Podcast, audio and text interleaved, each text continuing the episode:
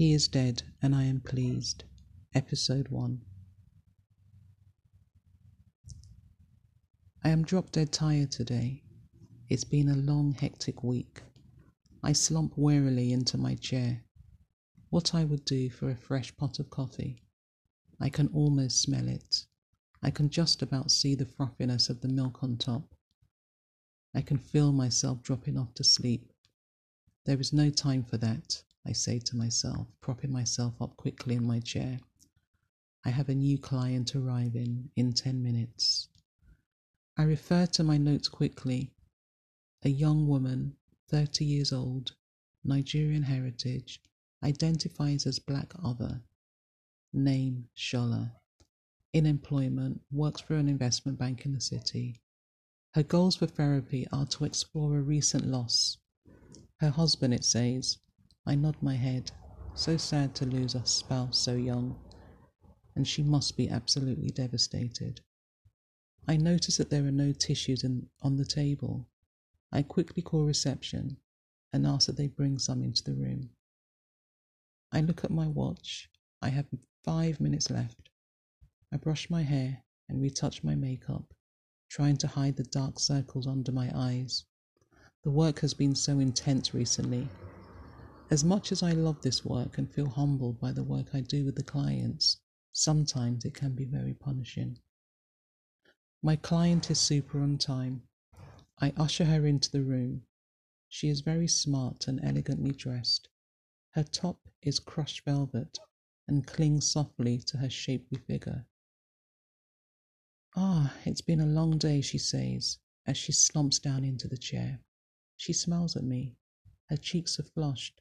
She must have been rushing up the flight of stairs. Her eyebrows have been professionally shaped. She brings out a small bottle of water and sips it elegantly. Her lips are well formed, pinkish brown in colour. She isn't wearing lipstick and dabs off the residue of the water on her lips tenderly. I have come to explore my bereavement, she says, and starts to laugh uncontrollably in the chair. Her laughter is high pitched. She laughs for a good twenty minutes. I sit up in my chair, transfixed. I look at the soft tissue staring at her on the table. We won't be using these today, I say to myself. Well, not for this session anyway. My mind races through the seven stages of grief. Well, I can't remember this being one of them laughter.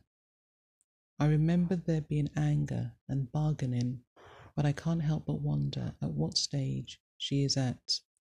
I expect her to stop at any moment, but it doesn't happen. She continues to laugh, throwing her head back, revealing even teeth. She tosses her head back and she does so. Her wig swishes to and fro.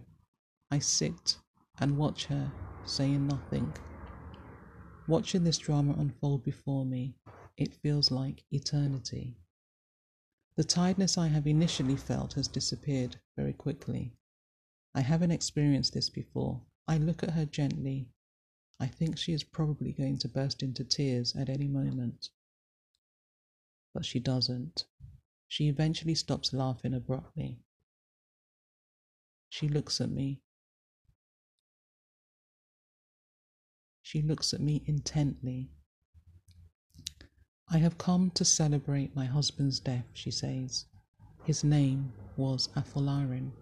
He is dead, and I am pleased, she says loudly. I try to hide the shock in my eyes, but it's too late. She sees the startlement of my gaze. I bow my head quickly. The session has ended. See you next week, she says as she leaves the room, with a huge smile on her face.